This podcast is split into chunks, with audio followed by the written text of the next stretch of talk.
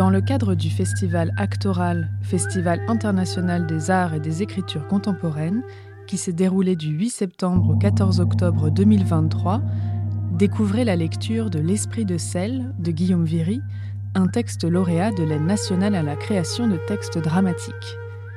La mise en voix est dirigée par Mathieu Touzé.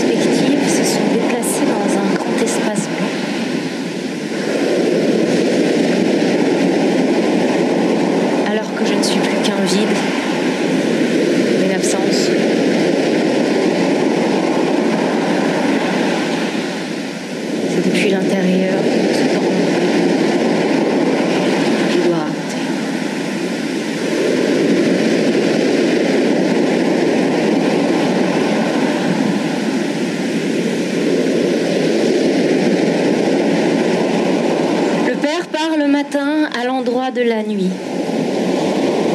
Le père revient, parfois, parfois pas. Le père est souvent à l'envers lorsqu'il revient. Alors le père parle. Il ne parle pas, le père, il bugle, ou bien il se tait. À l'endroit, il se tait. À l'envers, il bugle. Comment crois-tu Comment, répète le père, tu ne vends pas des harengs par le miracle de bien l'unique instant où le Père parle de l'invisible. Tu dois vendre, tu as une femme, tu as un fils, tu as une fille, tu dois vendre. Ne peuvent pas rester dans leur tonneau, les harengs. Il s'agit de les vendre et pas les jours d'après. Les jours d'après, c'est plus du hareng, c'est plus rien que du sel. Tu ne vends pas du sel. Tu m'entends, Ita? Tu dois vendre des harengs et pas du sel. Quand c'est dur, quand tu sens que ta journée va être dure, que tu ne ficheras rien que de vendre deux ou trois rangs, ce jour-là, tu dois faire appel à des forces. Tu me comprends, Ita? D'autres forces. Je sais que tu me comprends, Ita, bugle le père. C'est là que tu dois. Un peu d'alcool, faut bien ça pour. Enfin, je sais que tu me comprends. Une fille comme toi, ça comprend son père. Écoute-moi bien, mais je sais que tu m'écoutes.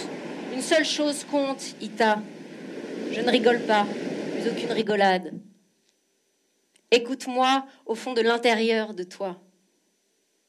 Un jour, on demanda à un homme de raconter une histoire. Et l'homme répondit Une histoire, il faut qu'on la raconte de telle sorte qu'elle agisse et soit un secours en elle-même. Et puis il fit ce récit. Mon grand-père était paralysé. Comme on lui avait demandé de raconter quelque chose, il raconta l'histoire de son maître. Il se mit à raconter comment lorsqu'il priait, il sautillait et dansait. Puis pour bien montrer comment son maître faisait, mon grand-père, tout en racontant, se leva de sa chaise de paralysé. Il se mit debout, sautillant et dansant lui-même. À dater de cette heure, il fut guéri. Si un jour le monde veut te changer en statue de sel, cher Ita, si un jour le monde entier, dans sa folie blanche, voulant te rendre paralysé, ce jour-là, ne l'oublie pas. Raconte, dit Mendel ne beuglant plus. Raconte, dit Mendel, des larmes lourdes vidant leur sel le long de ses maigres joues. Raconte, et tu verras, tu verras, Ita, dit mon cher père, le sel qui recouvrait l'écorce de ta peau s'éparpillera par le vent, alors tu sautilleras, ma chère Ita, tu danseras. C'est l'histoire du Père. La seule histoire, je crois, celle des jours durs, à ne pas vendre une seule écaille de hareng. Je suis celle qui ne se plaint pas. Le père me l'a dit, pas de plainte, Ita. Jamais. On ne peut pas, Ita. Je suis celle qui ne se plaint pas. Je suis celle qui aime le sel du hareng sous la langue, celui qui enveloppe, recouvre, parfume la langue. Je suis celle qui ne se plaint pas. Mais Mendel, cher père, mais Pessa, chère mère, c'est Aaron. La mère ouvre grand les yeux. Le père attend dans sa fixité de père. Mes pères, mes mères, lundi, Aaron mariné, mardi, mariné pareil, mercredi, Aaron au four, jeudi, mariné pareil, vendredi, Aaron à la crème, samedi, en beignet, dimanche, Aaron sur un biscuit qui sent l'œuf. La mère regarde le père, le père me regarde, Ita, ce ne sont jamais les mêmes, jamais, dit Pessa. Observe, bien mariné, cuit, posé sur un biscuit en beignet, une nouveauté quotidienne. Autre chose avec la même chose, dit Mendel. Ils se regardent, les deux, pas peu fiers de philosopher autour d'un poisson, pensent même que c'en est fini, imaginent avoir fermé le bec à leur petite Ita. Je suis celle qui ne se plaint pas. Je suis celle qui parle. Parle au Père, parle à la mère. Je prends une respiration. Respire avant de parler. Ita, respire. Papa, maman, je dis. Papa, maman, c'est rare, c'est pour adoucir. J'adoucis et je parle. Ils sentent la mer, les harengs sentent la mer, mais je ne la connais pas ceux du lundi, ceux du mardi, ceux du mercredi, ceux du jeudi, ceux du vendredi, ceux du samedi, ceux du dimanche. Tous nos harengs sentent la mer et je ne la connais pas. Je ne connais pas la mer, je veux la voir. Tu es né à Siratz Ita di Pessa, au milieu de l'intérieur de nos plaines. Tu es né, Ita, merveille des merveilles. Tu es né, rien ne l'obligeait. Remercie, Ita, remercie. Qu'est-ce que la mer, Ita? Rien de plus que rien. La Varta, notre rivière, irrigue l'Order. L'Order se jette dans la lagune de Tchétchine. La lagune de Tchétchine se mélange à la mer Baltique. La Varta pourrait aussi bien s'appeler la Baltique, comme la Baltique pourrait être l'Order. Tout est dans tout, Ita. Le monde habite le monde comme les harengs, dit Mendel. Les harengs n'échappent pas au monde, ils sont le monde comme nous le sommes. Rien de plus que rien. Je m'entends. Je m'entends dire encore Je veux voir la mer. Ce sont mes mots. J'entends leur écho. Ce ne sont pas les mots de Mendel, pas les mots de Pessa. Pas les leurs, les miens. Et c'est une véritable existence. Dire ces mots, les mots à soi. Les dire sans penser dans un recoin de sa tête que ce sont les mots d'une trahison, comme ce ne sont pas ceux de papa, comme ce ne sont pas ceux de maman, cette infinie peur de les trahir. Comme s'il suffisait de dire les mots à soi pour déjà abandonner le père, déjà abandonner la mère, alors qu'on ne veut pas, qu'on ne peut pas, qu'on est encore la petite fille de Siratz, de la région de Lotz, quand on veut faire chic. Comme si d'un coup je me mettais à parler une langue étrangère, comme ce n'est plus celle de papa ni celle de maman. Il le faut pourtant bien même qu'on les aime comme c'est possible, du mieux des possibilités de ces histoires de famille. Il le faut pourtant bien, parler sa langue à soi. Je suis celle qui veut voir la mer. Je ne connais pas le lieu d'où sortent mes mots, je ne le connais pas, c'est un endroit secret. Je ne peux pas lui donner de nom, je ne connais pas sa géographie. Je sais seulement, c'est que personne ne doit s'en approcher ce lieu est le mien. C'est le seul endroit qui m'appartient.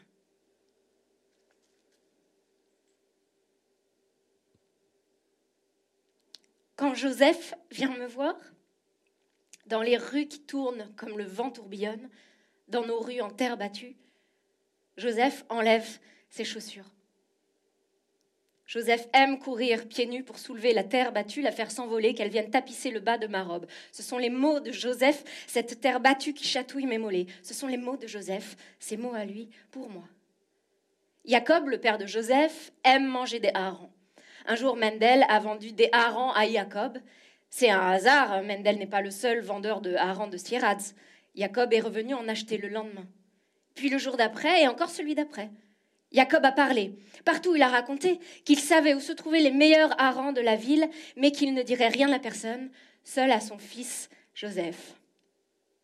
Pour Jacob, un seul être comptait son fils. Rien d'autre n'avait d'importance que son fils Joseph, même pas les montres qu'il fabriquait et l'avaient rendu riche. Ces montres qui lui ont permis de quitter les rues en terre battue, aux maisons en bois et en tôle sans étage, pour habiter au troisième étage d'un immeuble en pierre. Le jour après les jours d'après, Jacob est venu avec son fils Joseph. Il a acheté deux harengs, un pour lui, un pour son fils. Jacob voulait que Joseph connaisse le goût des meilleurs harengs de la ville. Jacob voulait partager son secret avec son fils. C'est ce jour-là que j'ai rencontré Joseph. L'histoire est ancienne, je me souviens maintenant autrement. L'histoire a créé ses variations. Mendel a vendu un hareng à Jacob. C'était un jour dur pour Mendel, un jour à ne rien vendre, un jour à beugler son chagrin en silence, ce chagrin qui prenait tant de place entre la vie espérée et celle qui existait. Mendel a parlé à Jacob, a beuglé le plus doucement possible. Toi l'ami, toi le frère, il commença par ces mots. C'était dur pour le père, les mots étaient durs pour le père, les mots bataillaient toujours fermes les mots n'étaient pas les alliés du père. Mendel était en guerre, contre les mots, contre tout. Mendel semblait se débattre toujours. C'était cela le père. Mendel a parlé à Jacob. Il connaissait Jacob, il le connaissait de réputation. La boutique de Jacob avait une grande réputation. On ne pouvait pas ne pas la connaître. Mendel a parlé à Jacob. Il était fort, Mendel, il ne le savait pas. Les autres le pensaient, mais lui ne le savait pas. Mendel a parlé à Jacob. Jacob, il a commencé comme cela. Jacob, regardez mes mains, j'ai honte, Jacob, mais regardez mes doigts, Jacob. Observez leurs proportions, Jacob. Quoi de mieux, quoi de mieux, Jacob, pour faire un travail qui demande une grande précision? Jacob, mes mains sauront, elles sauront faire le métier de vos montres. Jacob, sais-tu? Il a regardé fixement les mains de Mendel. Alors Jacob a dit qu'il reviendrait. Le jour d'après, Jacob était là. Il n'était pas seul, il était avec son fils Joseph. Jacob a parlé. Il était grave. Je n'ai pas trouvé le sommeil, Mendel. J'ai regardé vos mains, je les ai observées, je connais mon métier. Dès le premier coup d'œil, j'ai su. J'ai reconnu ces mains si rares. Vous avez habité mes songes, Mendel. Vous qui vendez les meilleurs harengs de votre ville, de notre ville, vos mains sont des mains faites pour nos montres, Mendel. J'ai une place d'apprenti, mais cher Mendel, j'ai un fils, le voici, Joseph. J'ai un fils et je n'ai qu'une place d'apprenti. Cela ne peut être que la place du fils. Joseph sera mon apprenti, je le dois, je le lui dois, je dois payer ma dette comme un jour Joseph s'acquittera de la sienne. C'est à lui que je dois apprendre à lui seul avant que son tour vienne de m'apprendre. Je ne vous raconte que l'ordre du monde. Un fils est un fils comme un père est un père, mais je sais que vous savez, cher Mendel, nous ne pouvons pas briser l'ordre du monde. C'est ainsi que j'ai rencontré Joseph pour la première fois.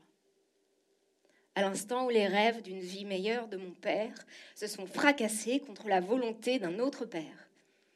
Mendel continua à vendre ses harengs, mais il savait que la chance était passée, il savait qu'il ne la croiserait plus. Il savait que c'en était fini. Je le savais à en pleurer si j'avais osé. Je le savais, mais je savais également que je venais de rencontrer Joseph. Joseph et moi prenons le train, c'est quelques mois plus tard, pour Lodz. Nous voulons voir la grande ville. Nous tenons nos mains, nous marchons, découvrons la grande ville. Ces rues droites, pavées, ces commerces, ces devantures peintes comme neuves pour l'éternité. Nous marchons, nous ne marchons pas, nous courons. Nos mains serrées, nous courons. Lodz est beau, Joseph l'est. Joseph n'est pas beau, il est la beauté, celle du mouvement. Joseph n'est que mouvement. Joseph est l'homme en mouvement. Et nous tenons nos mains et nous courons. Et nous entendons. Chuchoter d'abord, puis plus fort, des voix. Elles suivent nos pas. Elles disent Vous ne devriez pas exister. Les voix disent encore Vous, les Juifs, vous ne devriez pas exister. Dans les rues chaudes de l'été de Lodz, les voix nous collent, les voix nous harponnent. Alors soudain, nous avons froid.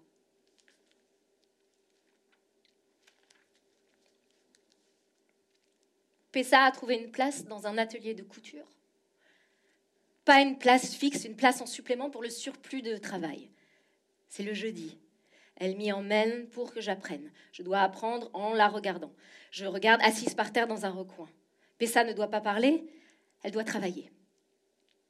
Je regarde ses gestes, la répétition consciencieuse de ses gestes. Lorsqu'il fait nuit, lorsque les autres couturières sont rentrées chez elle, je reste seule avec Pessa. Elle m'apprend encore. Maintenant, elle peut parler, elle me parle.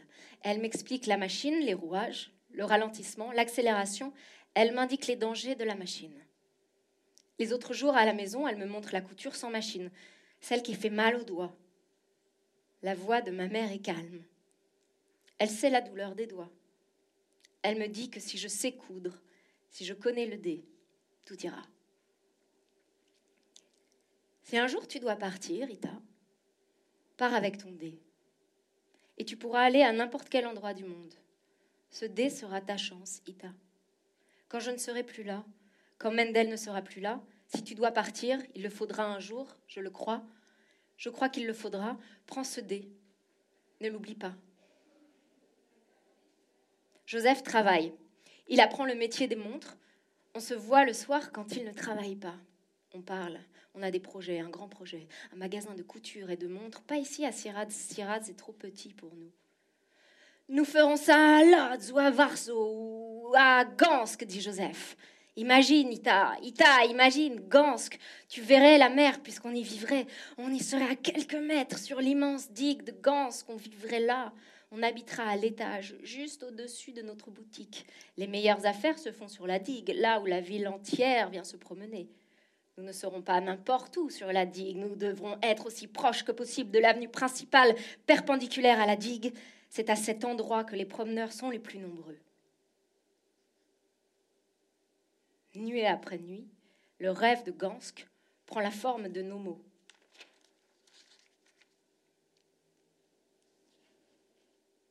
Le prix des harengs baisse chaque jour. L'argent ne circule plus. Mendel ne le dit pas, mais il a honte de revenir les poches vides. Alors Mendel ne rentre pas le soir. Mendel traîne, il dort dehors, il tombe, il s'allonge, à même la terre battue grise, espérant se réveiller dans un monde où les harengs valent encore de quoi vivre. Pessa a perdu sa place. Pessa ne m'a pas dit pourquoi. Je l'ai appris de tout c'est dans les rues en terre battue. Un soir, elle a caché dans ses poches des morceaux de tissu de l'atelier pour les revendre. Elle a été renvoyée. Les montres ne se vendent plus. Joseph n'enlève plus ses chaussures quand il vient dans les rues en terre battue, plus le cœur a moissonné la terre grise. Et Joseph me parle.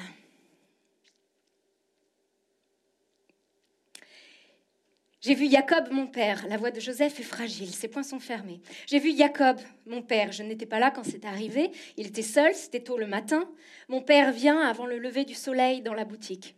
Il aime regarder ses montres avant le commencement de la journée. J'ai vu Jacob, mon père. Joseph soulève la terre battue avec le pointu de ses chaussures.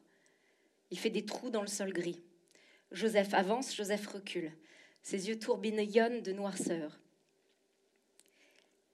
J'ai vu Jacob, mon père, il était allongé sur le sol de la boutique, il ne bougeait pas, je lui ai donné de l'eau. Trois jeunes hommes l'ont battu avec leurs poings. Ils ont volé les montres. Ils lui ont dit Toi, le juif, tu es notre ennemi. Avant de partir, ils lui ont donné des coups de pied dans les côtes. Ils lui ont dit encore Tu es notre ennemi. Joseph ne parle plus. Il ne bouge plus. Ses yeux se fixent à l'intérieur de mon crâne. Un silence blanc tournoie. Et Joseph dit, nous allons partir en Amérique. Jacob, mon père, l'a décidé. Je t'écrirai, Ita. Je t'écrirai. Des lettres, Ita. Une nuit, Mendel, mon père, tombe sur la terre battue grise. Il tombe, comme il tombe presque chaque jour. Cette nuit, il ne se relève pas.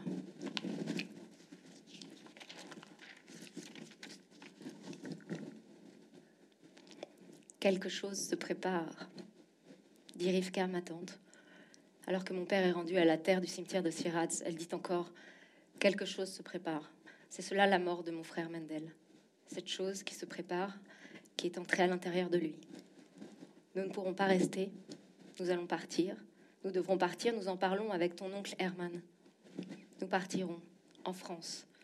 Heureux comme Dieu en France. On le dit Heureux comme Dieu en France. Tu entends, Ita? La vie pourra exister. La vie existera. Joseph est prêt, une petite valise à la main. Je crois qu'il me parle d'Anvers, peut-être d'Hambourg, je ne sais plus, où ils prendront le grand bateau. Je suis sûre qu'il me parle de ses lettres, celles qu'il m'écrira. Je sais qu'il me dit que ce n'est pas si loin l'Amérique, qu'il m'enverra de l'argent dès qu'il en gagnera, qu'il me faudra de l'argent pour le rejoindre, que je devrais voyager en première classe pour ne pas risquer d'être renvoyé à peine arrivé sur l'île d'Hélice. Je regarde Joseph, je le regarde partir. J'ai l'impression de n'être qu'un bocal, un récipient, plein à rabord de l'ensemble des tristesses du monde. Ma mère est assise, elle ne bouge plus. Depuis des mois, depuis que Mendel est tombé, elle est assise, elle me parle, elle me dit Ne les crois pas, ceux qui disent que la grande misère est notre faute, ce n'est pas vrai, Ita. Notre terre devient folle. C'est seulement cela. Pessa se lève de son fauteuil, elle se lève et elle tombe. Elle aussi, elle tombe. Elle non plus ne se relève pas. Pessa rejoint Mendel, petit caillou parmi les petits cailloux. Pour la première fois, je suis seule, entièrement.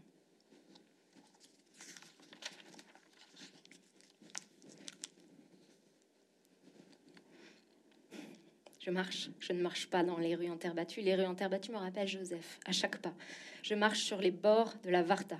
Je regarde l'eau silencieuse, je m'assieds. Je ne peux plus vivre au bord de la Varta. Je sais que je dois partir à mon tour. Je sais qu'ici on ne nous aime pas.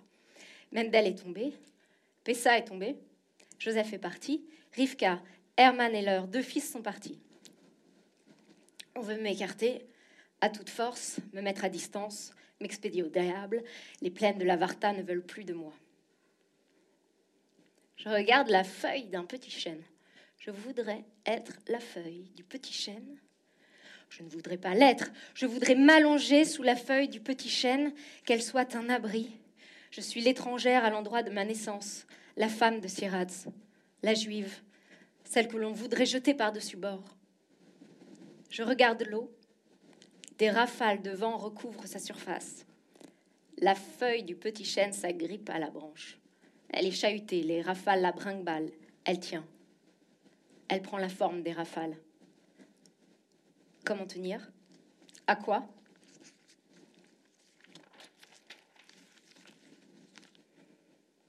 Je monte dans un camion de chantier. Le camion est rempli d'hommes. Je porte le pantalon en grosse toile marron de mon père, sa redingote, son chapeau. Je cache la longueur de mes cheveux noirs sous le chapeau brun de mon père. Je tiens dans mes mains, posées sur mes cuisses, un sac de voyage en cuir. Le dé à coudre de ma mère est dans la poche intérieure de ce sac. Je ressemble à un étrange animal de cirque. Le camion est rempli d'hommes. Ils ne parlent pas. Je pars. Je quitte les plaines de l'enfance. Un homme me parle, il parle yiddish. Je retire le chapeau de mon père, il découvre mes cheveux longs. Alors d'autres hommes me parlent. Leurs phrases sont courtes. Ils me disent qu'ils partent travailler, construire des routes, des immeubles. Ils me disent qu'ils ne savent pas véritablement ce qu'ils construiront. Ils ne me posent pas de questions. Le camion s'arrête, des hommes en descendent, d'autres restent. Un panneau indique l'entrée de la ville de Liège. Je ne sais pas quoi faire. Je suis seule. Je reste assise dans le camion. Je ne sais pas où il va. Je ne demande pas à quoi bon, Liège ou ailleurs, je suis seule. Le camion redémarre, le camion se brinque-balle à droite, à gauche, la route est mauvaise, le camion est usé. Sierrats me semble déjà si loin.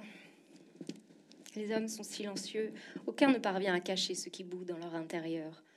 Tous sont les pages blanches du grand texte de l'exil.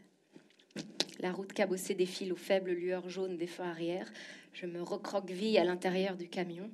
La bâche qui recouvre nos têtes fait un bruit de tonnerre. Mais peut-être est-ce l'orage qui ne cesse de nous suivre. Je regarde les hommes, leurs têtes basses. Je regarde la route. Où vas-tu, Ita? Vers quelle existence le vieux camion t'emmène-t-il?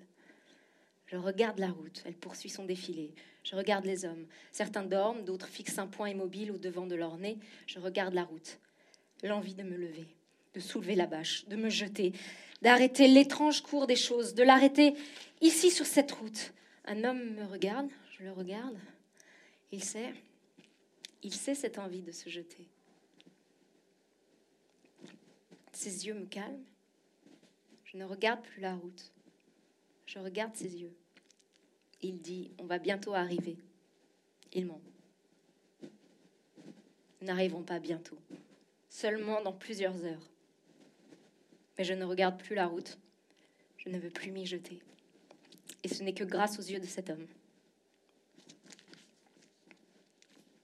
Rivka avait raison. Plus de place sur les machines. Seule une place pour le dé. Je fais ce que l'on peu ce que l'on ne fait pas à la machine. Rivka avait raison, je travaille avec le dé. Je dors dans l'atelier de couture, je travaille dans l'atelier, je ne quitte pas l'atelier. L'été, il fait chaud, l'hiver, il fait froid. Les murs fins de l'atelier laissent passer la chaleur, laissent passer le froid. Je vis à Bruxelles, mais je ne connais rien des rues, des places, des avenues, je ne connais rien des habitants de la ville. Je ne vis pas à Bruxelles, je vis dans l'atelier de couture. Cela pourrait être aussi bien un atelier à Lodz, le travail est le même, les machines, le bruit des machines, l'odeur des produits, les tissus, le même manque de place, que l'atelier soit grand ou petit. La place manque toujours, les gestes identiques, leurs répétitions, les esprits occupés, concentrés sur le travail à accomplir. Je lis la première lettre de Joseph. Il ne me parle pas de Gansk, il me parle d'un quartier de New York, au bord de l'eau, il n'a jamais vu autant de personnes réunies dans le même endroit. Si tu voyais ça, Ita, c'est ici que nous devrions ouvrir notre boutique. Il s'excuse pour l'argent qu'il ne m'envoie pas. Il n'en a pas. Joseph et son père viennent d'être embauchés sur un chantier de construction. Un pont, Ita. On fabrique un immense pont. Il sera si grand qu'il pourrait passer entièrement au-dessus de Sierratz. Je relis les mots de Joseph. Chaque soir, je les relis. Chaque soir, je glisse les deux petites pièces de monnaie de ma journée de travail dans une enveloppe en papier que je garde dans la poche intérieure de ma veste. Une fois par mois, je traverse la rue de l'atelier. Un vieil homme compte les petites pièces de monnaie, les range dans un tiroir, sort trois billets d'un autre tiroir et me les tend. Chaque nuit, je me réveille. J'allume les lumières de l'atelier, je regarde les amas de tissus, les sacs, les bobines de fil. Je marche dans l'atelier désert. J'ai la sensation que mon enveloppe est, recouverte d'une fine pellicule de givre. Mon ombre blanche glisse entre les machines. Je regarde l'atelier, je le scrute. Les machines ont blanchi, elles aussi. Les tissus, les bobines, les murs, le plafond sont recouverts de la même fine pellicule blanche que celle qui fige mon corps dans un espace où le temps semble s'être arrêté. Ce matin, l'atelier est au repos. Aujourd'hui, pour la première fois, je ne reste pas dans l'atelier. Je prends un train. Je descends du train. J'avance sur le quai de la gare. Je ne fais que quelques mètres. Je découvre, pour la première fois, je découvre la mer. Il m'aura fallu être patiente. Ce n'est pas la petite fille de Sierratz qui découvre la mer. C'est la femme brinque-ballée. La femme brinque-ballée pense à la petite fille de Sierratz. Je marche le long de la digue immense. Je n'ose pas marcher sur la plage. Je marche doucement, tellement doucement. Les autres, ceux qui marchent sur la digue, marchent plus vite, alors je marche plus vite. Je ne veux pas être remarqué. Et c'est l'odeur qui me frappe. L'impression de soulever le couvercle d'un tonneau rempli de harengs et de sel. Donc plonger entièrement la tête, la première dans un des tonneaux de mon père. Et c'est un assemblage de couleurs qui s'imprime en moi. Bleu, vert, noir, marron, jaune. Je plisse les yeux, tout devient blanc. Un blanc gris qui exhale l'odeur des tonneaux de mon père. Le dernier rayon tombe. Il fera nuit à Ostende. Je regarde le sable obscurci. Je descends les quelques marches de la digue à la plage. Je retire mes chaussures. Mes pieds nus touchent le sable. Je pense à Joseph, à la terre battue grise de nos rues de Sierratz. Mes pieds s'enfoncent dans le sable. L'étonnement profond se mêle à la peine de l'absence de Joseph. Je m'assieds, je m'allonge. Demain, je devrais partir, quitter, je le devrais. C'est écrit sur un petit papier blanc, c'est écrit séjour provisoire. Demain, à nouveau, je partirai, mais ce soir, je m'endors sur le sable de la mer du Nord. Je me réveille, je dois partir, je me lève, je marche vite. J'enlève le sable sur les pieds, j'enfile les chaussures, je marche le long de la digue déserte. Le soleil n'est pas encore levé, je cours. Une seule idée dans l'intérieur de mon crâne, je cours, une seule idée. Trouver un bateau, un petit, un grand, trouver un bateau et partir. Partir là où la vie est possible, traverser la grande mer, retrouver Joseph. Les bateaux sont là, à quelques mètres. Je cours. Ce sont des petits bateaux ce sont des hommes sur les petits bateaux. Je cours à travers les pontons, je demande, je dis à un homme L'Amérique, l'Amérique Je fais des gestes vers l'horizon, l'homme me répond, ne répond pas, je demande, je dis à un autre homme L'Amérique, l'Amérique. Je fais les mêmes gestes vers l'horizon, l'homme ne répond pas, je ne cours plus, je crie, je crie à l'ensemble de tous les hommes. L'Amérique, l'Amérique. L'ensemble de tous les hommes sourit, alors je ne crie plus, je hurle, je hurle à l'ensemble de tous les hommes. L'Amérique, l'Amérique. L'ensemble de tous les hommes rit. Je ne suis que le sourd hurlement de ma fragile espérance. L'autocar déborde d'hommes. Tous sont des ouvriers. Je suis la femme seule, ils acceptent de me cacher, le conducteur également. Nous quittons Bruxelles. Nous partons en France, nous partons avec le coucher du soleil pour voyager la nuit, pour traverser la frontière la nuit. Les gardiens de la frontière sont moins consciencieux la nuit. Je suis assise dans la dernière rangée de sièges. Nous sommes une dizaine, assis sur six places, serrés à ne pas pouvoir bouger. Nous ne faisons pas un mouvement. Nous sommes tous occupés, les hommes et moi, par ce qui parle à l'intérieur de nos chairs, nos existences empêchées nous accaparent, leurs récits silencieux nous absorbent. À nouveau, je dois partir, ici non plus, on ne nous aime pas.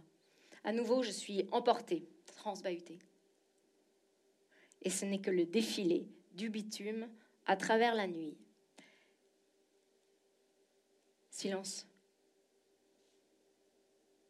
disent les hommes. Je me cache. Le gardien de la frontière ne rentre pas dans l'autocar. Les lumières de sa lampe torche viennent frapper aux fenêtres. Je suis recroquevillée entre deux pleines valises, allongée sur le sol rêche. Ma tête s'aplatit, elle repose sur les chaussures d'un homme.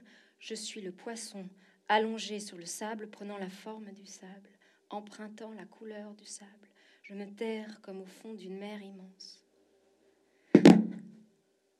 Les lumières de la lampe torche cherchent, elles se baladent, elles marquent une halte, elles furettent. Les hommes sont des mannequins de cire qui retiennent leur souffle. Rien ne bouge. Je suis le repli, je suis le ressac, je suis le sel, terré contre le sol rêche de l'autocar. On redémarre, poisson parmi les poissons, je me relève. Des mots échappent, ce sont des mots silencieux. Les hommes parlent, tous nous parlons dans l'intérieur silencieux de nos crânes. J'habite dans le pays où l'homme est heureux comme un dieu. Chez Rivka, chez Herman et leurs deux fils, dans la plus grande ville du pays. Herman vend des chapeaux, il m'apprend la fabrication. Je sais coudre. Je ne sais pas coudre les chapeaux, mais je sais coudre. Je sors le dé de Pessa. J'apprends. Les doigts font mal, le tissu des chapeaux est dur, rugueux. J'apprends le métier des chapeaux. Herman dit que j'apprends vite. Il me dit qu'il est heureux que j'apprenne vite. La boutique marche bien. Rivka travaille à la caisse. Herman, Herman, dessine les chapeaux. Je les fabrique. Je ne suis pas seule. Nous sommes cinq, parfois six. L'appartement n'est pas grand, mais suffisamment. Je dors dans le salon, c'est suffisant. Le soir, je dors. Je sors avec Marie, avec Esther. On fabrique les chapeaux ensemble. On ne va pas loin. Herman ne le veut pas. Rivka ne le veut pas. Je n'ai pas de papier. On ne va pas loin, mais on rit. On regarde les Parisiens, on regarde les hommes de Paris. Ils nous font rire. On ne va pas loin, on va jusqu'à la Seine. C'est notre frontière, on ne la traverse pas, mais on la regarde. On regarde la Seine et on parle. Esther parle d'Odessa. Marie parle de ses parents qu'elle ne connaît pas. Je parle de Joseph. Chaque fin de semaine, je glisse l'argent que me donne Herman dans l'enveloppe en papier. Herman me donne des billets. Nos chapeaux se vendent bien. J'écris à Joseph, pas une longue lettre, quelques mots. Ce que je peux, cette bataille toujours. Cette bataille avec les mots, la même bataille que Mendel, mon cher père. Je dis à Joseph que bientôt, je pourrai prendre le grand bateau pour l'Amérique. Je poste la lettre. Quelque chose semble s'être ouvert à nouveau, à l'intérieur de mon existence. Quelque chose bat, se remet à battre. Je dois écrire une autre lettre. Ma situation n'est pas régulière. Je dois demander qu'elle le soit. Il le faut. Alors je pense à Joseph, je pense à l'Amérique. Alors j'écris en yiddish. Herman traduit le yiddish en français. Monsieur le ministre, monsieur le ministre de l'Intérieur, permettez-moi de m'adresser à votre haute bienveillance avec l'humble demande suivante et de solliciter votre intervention. Je suis arrivée à Paris chez ma tante Rivka et mon oncle Herman, mutilé de la Grande Guerre, naturalisé français. Je suis arrivée avec un passeport national polonais, mais malheureusement non visé au consulat de France en Pologne. N'ayant pas de famille en Pologne, mon père et ma mère étant décédés, je voudrais rester à Paris. Mon oncle garantit pour ma bonne conduite et se charge à subvenir à tous mes besoins pendant mon séjour à Paris. En espérant que ma demande recevra bon accueil, recevez, monsieur le ministre, l'assurance de ma très haute considération. Je signe la lettre, je la poste. Des hommes nous aident, deux députés français. Leur nom est inscrit dans ma faible mémoire. Amédée André Mercier. Ils écrivent, eux aussi, écrivent des lettres, eux aussi, demandent que je puisse vivre ici. On nous répond, le papier est rouge. Il est écrit refus de séjour. Il est écrit que je ne dois pas rester, que je fais partie de ces étrangers qui, par tous les moyens et sous tous les prétextes, cherchent à se fixer ici, que je dois partir. Partir. Où? Où voulez-vous que je parte? Partir Où? Dites-moi quel est le lieu de mon existence. Dites-le moi.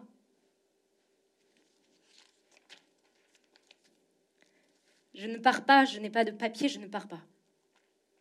Herman a acheté trois vélos. Un pour Marie, un pour Esther, un pour moi. Rivka dit que c'est mieux, que le vélo c'est bien pour s'échapper. Rivka dit que quelque chose se prépare. Elle dit une catastrophe. Je monte sur la selle, je tombe. C'est une joyeuse chute.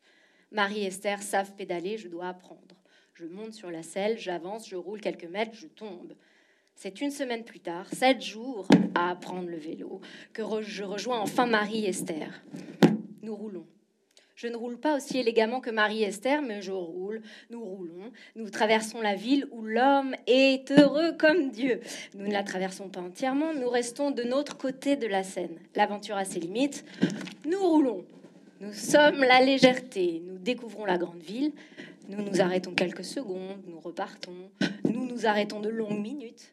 Nous parlons vélo, nous ne parlons que vélo. Nous nous demandons, nous nous questionnons qui a imaginé, qui a dessiné les plans du premier vélo. Qui est cet homme? Qui est cette femme? Nous rions. Si c'est un homme, c'est un homme pour nous. Un homme à marier, dit Esther. Esther a envie de se marier. Nous rions. Nous pédalons dans la nuit de la ville où l'homme est heureux comme Dieu. Nous aimons l'air, l'air qui se déplace dans le même mouvement que le balancement de nos pieds sur les pédales. La vie surgit. Sous les mètres des rues que nous dévalons, la vie bruisse. Je pense à Joseph, je ne me demande si lui aussi connaît le vélo dans les rues de New York. Herman écrit des recours à Monsieur le ministre de l'Intérieur. Il demande que je puisse vivre ici. J'écris d'autres lettres. Herman traduit le yiddish en français. Ce soir, mon vélo n'est plus mon vélo. Il n'a plus de pneus. Les pneus sont rares. Ils sont chers. Alors on les vole. Et ce soir, je reste immobile. Ce soir, seule Marie et Esther donne des coups de pédale dans la nuit. Joseph m'a écrit. Et ce matin, je lis les mots de Joseph. C'est une longue lettre. Joseph ne s'appelle plus Joseph. Euh, Joseph s'appelle John. Euh, Joseph est américain. John s'est marié. Joseph l'écrit, la phrase est courte. Hein. La phrase courte se cache dans les replis de la longue lettre. Je ne lis que la phrase courte. Je la relis. La petite fille de Sirad s'effondre. À nouveau, je suis recouverte par la fine pellicule de givre blanc. Monsieur le ministre de l'Intérieur m'écrit. Herman me traduit. Monsieur le ministre de l'Intérieur dit non à ma demande. Je dois partir, il répète, je dois partir. À nouveau, la possibilité du monde se claque mur et la petite fille de Sirats devient le sel. Aujourd'hui, je me marie, c'est mon tour. Aujourd'hui, Rivka me marie, c'est elle qui m'a trouvé un mari. Je ne le connais pas. Nous nous rencontrons quelques minutes avant d'aller à la mairie. Le mari est content, il sourit, il me sourit. Le mari vit à Angers, le mariage a lieu à Angers. Herman, Rivka et leurs deux fils vivent à Angers. Ils veulent partir, ils veulent quitter le pays où l'homme est heureux comme Dieu. Eux aussi disent l'Amérique, l'Amérique. Je regarde le petit homme, mon mari. Je regarde le petit homme. Je le regarde et je me demande qui est le plus triste de nous deux. Le petit homme d'Angers ou la petite fille de Sirats? Monsieur le maire termine son discours. Je suis mariée, mariée au petit homme d'Angers. Je quitte la mairie. Le petit homme d'Angers est à mes côtés. Il me regarde. Le sourire ne le quitte pas. Herman, Rivka, la famille du petit homme d'Angers, tous, on s'assied dans un restaurant. Tous on déjeune. C'est le dessert. Je rentre dans les toilettes du restaurant. J'en sors. J'emprunte un long couloir jauni. Je ne reviens pas dans la petite salle du restaurant. Je cours dans les rues d'Angers. Je cours, je cherche la gare, je demande, une femme me renseigne, je cours, j'entre dans la gare, un billet, vite, un billet. Je cours sur le quai de la gare, monte, je monte dans un train, je m'assieds. Je suis mariée, j'ai gardé le livret de famille, je suis française, je suis mariée, je m'en vais. La grande ville et la glace. Les hommes en gris vert marchent dans les rues. Je ne les croise pas, je les observe loin.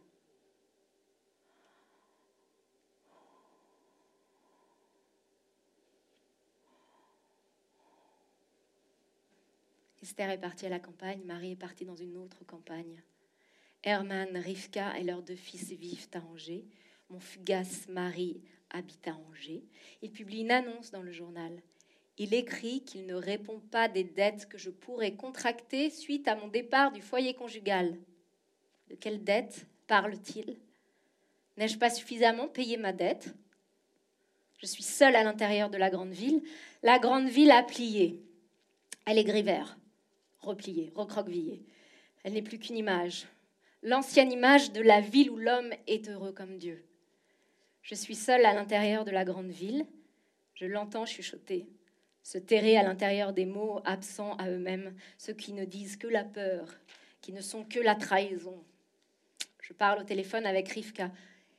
Mon mariage n'a servi à rien.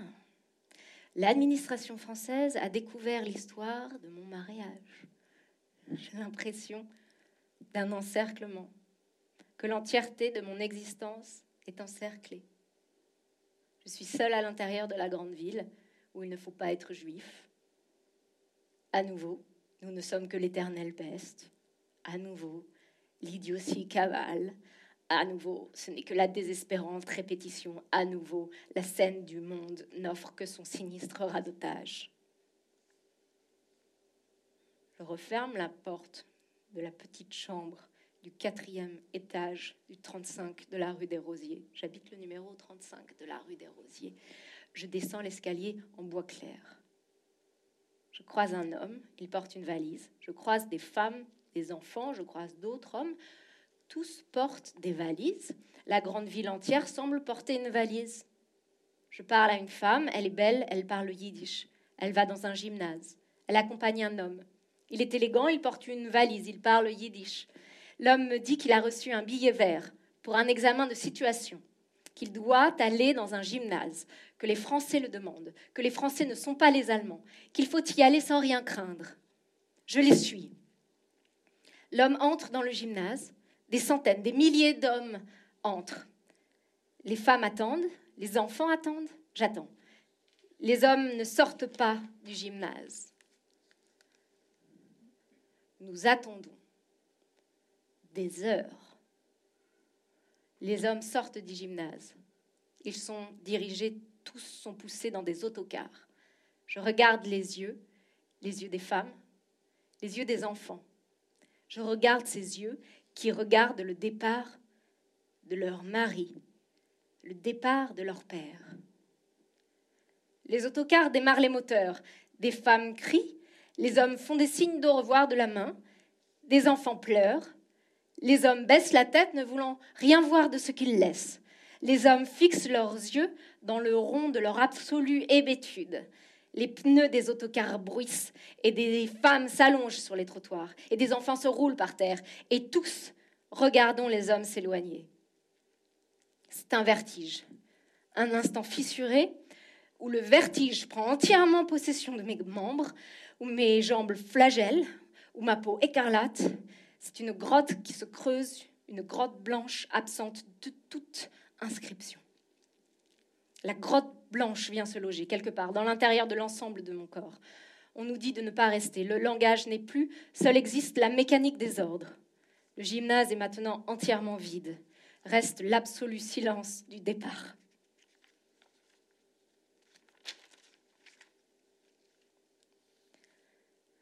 Je suis assise sur la chaise en bois de la petite chambre du 35 de la rue des Rosiers. On m'apporte un morceau de tissu, un petit morceau jaune. Un voisin me l'apporte. Il me dit de le coudre sur ma veste, que je dois le porter si je veux marcher dans les rues, qu'avec ça sur la poitrine, ça ira. Il me montre l'étoile jaune agrippée à son manteau. Il répète Ça ira. J'attends que le voisin sorte. Il sort. Je ris. Je ne sais pas depuis combien de temps je n'ai pas ri autant, des mois sûrement, des années peut-être. Ça ira, je n'arrête pas de rire. Je suis assise sur la chaise en bois de la petite chambre, je regarde l'étoile sur le morceau de tissu jaune, je lis l'inscription sous l'étoile, je lis juif. Je pose le morceau de tissu sur la petite table en bois. Je pense à Mendel, je pense à Rivka, je pense à nos harengs. Ils ne sont rien de plus que rien, comme l'ensemble des hommes. Je ne suis pas celle que vous croyez que je suis. Je ne suis pas celle que vous voulez réduire à votre risible morceau de tissu jaune. Je suis celle qui échappe. Je suis celle qui n'a fait qu'échapper. Je serai toujours à l'endroit où vous ne m'entendrez pas. Vous m'attendrez pas, je serai toujours dans un lieu secret, cet endroit où jamais vous ne pourrez me trouver, où jamais vous ne pourrez venir me contrôler. Cet endroit n'est même pas Siras. C'est un lieu secret, un espace secret. Jamais vous, jamais personne ne pourra l'atteindre. Détruisez tant que vous le pouvez. Embarquez-moi dans vos autocars, entassez-nous dans vos trains. Jamais vous ne pourrez atteindre ce qui m'appartient. Jamais vous ne pourrez clôturer cet espace secret. Cet espace ne se prend pas. Mendel l'a dit, Mendel me l'a dit, si un jour le monde veut te changer en statut de sale chérita, si un jour le monde entre dans sa folie blanche, voulant te rendre paralysé, ce jour-là, ne l'oublie pas, raconte. Je serai toujours les mots. Je vivrai encore, je vivrai, même morte, je vivrai.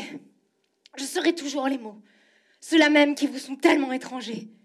Encerclez, encerclez, encerclez-moi tant que vous pouvez, encerclez-moi. Jamais vous n'atteindrez l'immense espace secret qui est le mien. Je marche. Rien de jaune sur ma poitrine. Je marche. Je m'offre entièrement au danger des rues de la grande ville Je ne parle que quelques bribes de français. Il suffira qu'on vienne me parler pour qu'on m'arrête. Mais je marche dans les rues de la grande ville. Je n'ai plus de vélo, je marche. J'arrive sur une grande place. La Seine me fait face. Je m'approche. Je m'accoude sur le muret qui borde le fleuve. Je regarde. Je pense à Joseph. Je pense à notre Gansk. Je pense à notre Amérique. Trois hommes s'accoudent à mes côtés. Ils sont jeunes, ils parlent fort, parlent français, ils fument, ils sont habillés en noir avec un képi sur la tête, ils ont un revolver accroché à leur ceinture, ils rient. L'un d'eux, le plus grand, me regarde. Je ne le regarde pas, il me regarde encore. Alors les trois ne rient plus, alors les trois me regardent. Je tourne la tête, je les regarde. Ils se regardent. Ils échangent des mots français. Je les regarde. Ils ne parlent plus. Je les regarde. Le plus petit fait un mouvement avec sa tête, il s'éloigne. Le moyen costaud et le plus grand me regardent. Ils hésitent les deux. Ils me sourient. Je ne sais pas ce qu'abrite leur sourire. Ils partent. Je regarde le fleuve. Je me souviens de la Varta. Je regarde les eaux de la Seine. Je me souviens de la petite feuille, du petit chêne au bord des eaux de la Varta. Elle a tenu alors que le vent se levait, comme je tiens, alors que le vent tourbillonne. je ne peux pas voir la rue. Hein. J'habite tout en haut du 35 de la rue des Rosiers. Je n'ai jamais habité si haut. Le quatrième étage et le dernier étage. Il y a bien une fenêtre. Je regarde par la fenêtre. Je ne vois pas la rue des Rosiers. Je vois les toits de l'immeuble qui fait face au 35 de la rue des Rosiers. Pour voir la rue, je devrais me pencher, me tordre, mais je risquerais de tomber. Je suis assise sur la chaise en bois. Je ne sais pas depuis combien de temps je suis assise sur la chaise en bois. Je me souviens avoir pris un train après un mariage, sans doute était-ce le mien, mais je ne pourrais pas dire précisément la date de cet épisode. Quelque chose du temps s'est brouillé depuis ma fuite. Je parle de la fuite après le mariage, mais peut-être que je parle d'autres fuites. Mon existence ne ressemblant qu'à une longue fuite, un long départ. Il m'est aujourd'hui difficile de dire avec précision lesquels de ces départs est le point saillant qui pourrait faire comprendre qu'aujourd'hui je suis assise sur la chaise en bois. Je regarde à travers la vitre de la fenêtre, je regarde le ciel gris de la grande ville. On m'apporte des habits, des morceaux de tissu à coudre, à raccommoder. Je ne sais pas qui me les apporte, sans doute. Est-ce un voisin, une voisine? Euh, Je couds, je raccommode, assise sur la chaise en bois. Je ne mange pas, je bois de l'eau froide ou tiède. Parfois cela arrive, on m'apporte des pommes de terre, de la salade, un reste de poisson, sans doute un voisin, un autre, ou celui ou celle qui m'apporte les morceaux de tissu. Je ne pourrais pas le dire avec certitude. Je maigris, j'ai mal au ventre. L'existence semble s'être entièrement enfuie. Je ne cherche pas à la retenir. Je suis assise sur la chaise en bois. Aujourd'hui, un oiseau s'est posé sur le rebord de la fenêtre. Je ne sais pas son nom, un oiseau de la grande ville, un petit oiseau maigre. Il est resté longtemps. Je l'ai regardé, nous nous sommes regardés. Il avait de grands yeux, un petit corps gris-noir. Il n'était pas beau, nous nous sommes regardés longtemps. Un instant, j'ai eu envie de me lever de la chaise en bois mais le petit oiseau maigre est parti avant que je me lève. La fenêtre n'est pas grande, avec ses deux battants, elle est plus haute que large. Je la regarde, je ne regarde pas au-delà de la fenêtre, mon regard se fixe sur la vitre. Et aujourd'hui, je regarde une fine goutte d'eau se frayer un chemin entre les reliefs des salissures de la vitre.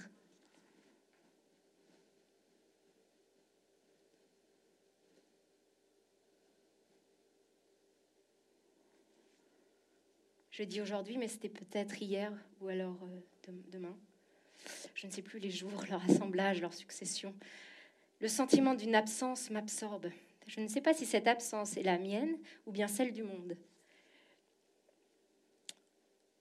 Je suis debout, c'est la nuit. Je ne devrais pas être debout. La rue est silencieuse. Je suis debout dans la petite chambre. Je ne peux pas voir la rue des Rosiers. Alors je l'écoute. Un voisin m'a parlé, une voisine m'a parlé. Demain matin, avant le lever du soleil, ils viendront nous chercher. Ils seront français. Ils viendront nous chercher, pas seulement les hommes, hein, tous, tous les juifs, les femmes, les enfants, viendront frapper à nos portes, tous. Ils nous emmèneront. J'entends le bruit des autocars, le bruit des cars, les autobus verts quittent leur dépôt. Les cars bleus traversent la grande ville. Ils sillonnent, ils se préparent. Je les entends. Les moteurs s'arrêtent, les portières se ferment. Des voix d'hommes, des voix françaises ricochent à travers la nuit noire. Il fera beau lorsque le soleil se lèvera. J'ouvre les battants de la fenêtre, l'air est déjà doux, je n'entends plus les voix. C'est maintenant le silence. Un silence mat envahit la grande ville comme un souffle. Celui après une explosion, mais l'explosion n'a pas encore eu lieu. C'est un silence sourd. Il annonce que quelque chose va arriver, quelque chose que l'on n'attend pas, quelque chose qui ne peut pas être pensé, parce qu'on espère toujours, on ne fait que cela, espérer que la catastrophe n'arrive pas, pas aujourd'hui. C'est un silence sourd, comme avant les pluies torrentielles, comme avant les orages de grêle sur les plaines qui bordent la Varta. C'est le même silence qui fait peur, qui donne envie de se recroqueviller dans son petit lit. Je m'assieds sur le rebord du petit lit. Les hommes en noir se mettent en place. Le soleil se lève. Les hommes français quadrillent le quartier, forment des petits groupes. Les hommes qui parlent la langue de ce pays encerclent de leur présence l'angle des rues. Je les imagine, je ne les vois pas, je les entends. Ils s'alignent droit sur les trottoirs de la grande ville. Alors je leur fais face, comme je ferai face au mystère de l'origine. Ces hommes qui aiment une mère, un père, une compagne, un fils, une fille, ces hommes qui n'ont plus d'argent avant la fin du mois, comme Mendel, mon père. Ces hommes qui auraient pu s'appeler Mendel, mais qui ne s'appellent pas Mendel. Ces hommes qui auraient pu naître à Sirads, mais qui ne sont pas nés à Sirads. Alors je leur fais face. Je les regarde. Je ne les vois pas du haut du quatrième étage du 35 de la rue des Rosiers. Je ne les vois pas, mais je les regarde. Je les observe. Qui êtes-vous? Quelle est cette chose détruite dans votre intérieur qui, à son tour, voudrait nous détruire?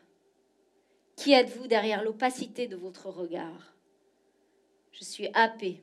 Le secret de leur existence me happe. Pourquoi la destruction, homme en noir? Pourquoi la destruction? Je ne suis rien de plus que rien. Je suis celle qui échappe, celle qui a recousu, a fait des points, a arrêté les mailles des tissus qui se dépiotaient, celle qui a cru qu'il suffirait d'être patiente, qu'il suffirait de recoudre un jour après l'autre, qu'il suffirait de ne pas arrêter son travail. Je ne suis plus la colère, j'ai craché sur les hommes fanés, j'ai craché sur les hommes ronces, j'ai souhaité leur disparition, j'ai craché sur les trottoirs de la grande ville, je n'ai jamais cousu le risible jaune sur ma poitrine, je ne suis plus la colère, je suis celle qui échappera encore demain. Je quitterai le rebord du petit lit, de la petite chambre, demain je me lèverai, je passerai un premier barrage, je traverserai un deuxième barrage, je me faufilerai à travers les hommes ronces. Dans une rue déserte, je croiserai un visage, il viendra me parler. J'aurais peur qu'il m'emmène dans un autobus vert, dans un car bleu. J'aurais peur, mais je le regarderai. Je me souviendrai des paroles d'un voisin. Des hommes voudront nous aider, nous faire passer les barrages. Des hommes ne voudront pas que nous partions dans des autocars. Ils ne seront pas nombreux. Mais si tu en croises un seul, Ita, suis-le. D'autres hommes seront là, habillés comme le simple promeneur. Ces hommes-là te proposeront également de l'aide, mais ils voudront t'emmener dans le car bleu. Les simples promeneurs seront des policiers. Ita, tu devras regarder, les regarder véritablement, et peut-être tu sauras. Je regarderai dans le fond des yeux du visage de cet homme pour lire à l'intérieur de sa chair, alors je marcherai avec cet homme. Il sera jeune, il me tiendra la main comme il tiendrait la main de sa mère. Il m'accompagnera à travers la grande ville silencieuse qui attend de refermer entièrement son piège. Il m'accompagnera vers l'ouest. Il me montrera le chemin de la mer. Il m'indiquera les routes, les forêts, les marécages, les grandes plaines. Je verrai la mer. Cela ne sera que la seconde fois, je verrai la mer. Je monterai sur un immense bateau, je m'allongerai dans le ventre dur de l'immense bateau, rempli à rabord des espoirs immenses, de ces existences à ressusciter. Je partirai te rejoindre, mon cher Joseph. Joseph de Sirads, je serai la seule à t'appeler Joseph de Sirads et pas John de New York. Cela sera notre secret. Si vous saviez, cher Pessa, si vous saviez, cher Mendel, la folie blanche du monde. Mais vous saviez, tout avait déjà commencé alors que vous êtes tombé. Pour cela que vous êtes tombé. Avant même que la catastrophe ne se déploie entièrement, je ne suis pas la colère. Je n'ai jamais cousu le risible jaune sur ma poitrine. J'ai craché sur les hommes fanés. J'ai craché sur les hommes ronces.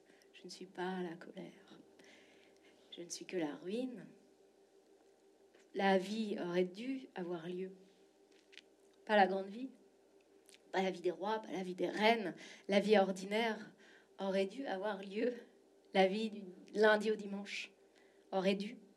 C'est cela que vous arrachez, vous les hommes.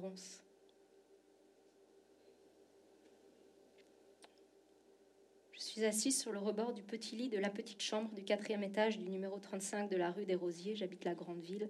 J'habite le pays où l'homme est heureux comme Dieu. Mon cœur bat encore.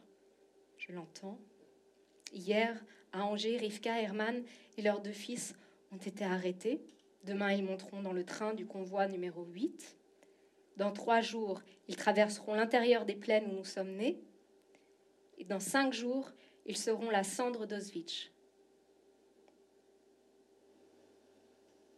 Je ne sais pas quand j'ai pris la décision.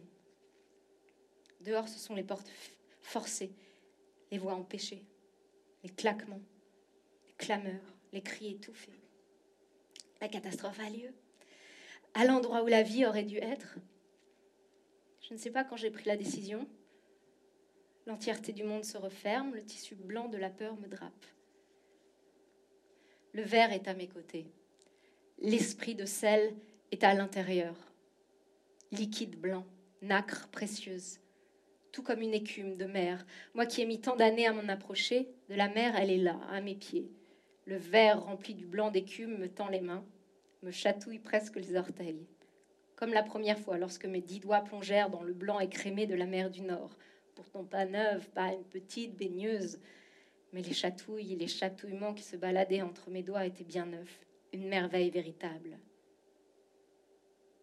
On ne sait pas la merveille quand c'est encore la merveille.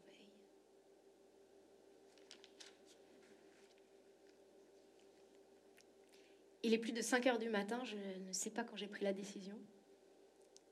Comment Comment n'entendez-vous pas que c'est la possibilité du monde que vous allez fissurer pour l'éternité? Il est plus de 5 heures du matin, je ne sais pas quand j'ai pris la décision. Si un jour le monde veut te changer en statue de sel, Chérita, si un jour le monde entre dans sa folie blanche voulant te rendre paralysé, ce jour-là, ne l'oublie pas, raconte, dit Mendel. Je t'entends, père, je t'entends de si loin. Je raconte, cher père, je raconte. Mais je suis déjà la statue de sel, cher père. Les mots du récit s'éparpillent dans le vent. J'ai besoin de temps, cher père, du temps où se forment les mots. Mais je ne l'ai plus, cher père. Ici, dans la rue des Rosiers, ici, dans les rues de la ville où l'homme est heureux comme Dieu, ici, c'est l'encerclement, ici, l'engloutissement a lieu. Je raconte encore, je raconte, mes chers pères, ma parole est devenue blanche entièrement, cher père, alors qu'elle devrait dire l'immondice, qu'elle devrait être le hurlement, elle est le blanc, elle est la séparation du monde. Cher père, ma parole ne peut plus. Elle vient s'échouer. Elle échoue. Elle ne dit plus que la disparition. Elle n'est que la disparition. Il est plus de 5 heures du matin. Je ne sais pas comment j'ai pris la décision. Je bois l'esprit de sel.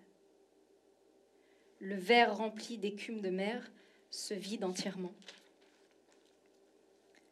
On force la porte de la petite chambre du quatrième étage, face du 35 de la rue des Rosiers. On me découvre, habillée, allongée, sur les lattes en bois du parquet de la petite chambre. Moi qui ai passé ma vie à fuir, j'échappe totalement. Les policiers français remplissent les autobus de la grande ville. On ne me transporte pas dans un bus. On m'emmène dans une voiture nous traversons la Seine. Pour la première fois, je la traverse. Allongée dans la voiture bleue, nous arrivons quatre rues par On m'allonge dans une chambre, chambre Sainte-Marie. Un officier constate que mon cœur ne bat plus. Il écrit sa constatation. Il la signe. Il est presque deux heures de l'après-midi. Le ciel se voile, des nuages d'été se rassemblent au-dessus des toits de l'hôtel Dieu. Il n'est pas deux heures de l'après-midi. Les nuages s'amoncellent, tout s'obscurcit. Il fait frais, presque froid. Le 16 juillet 1942, dans le pays où l'homme devait être heureux comme Dieu, un peu avant deux heures de l'après-midi,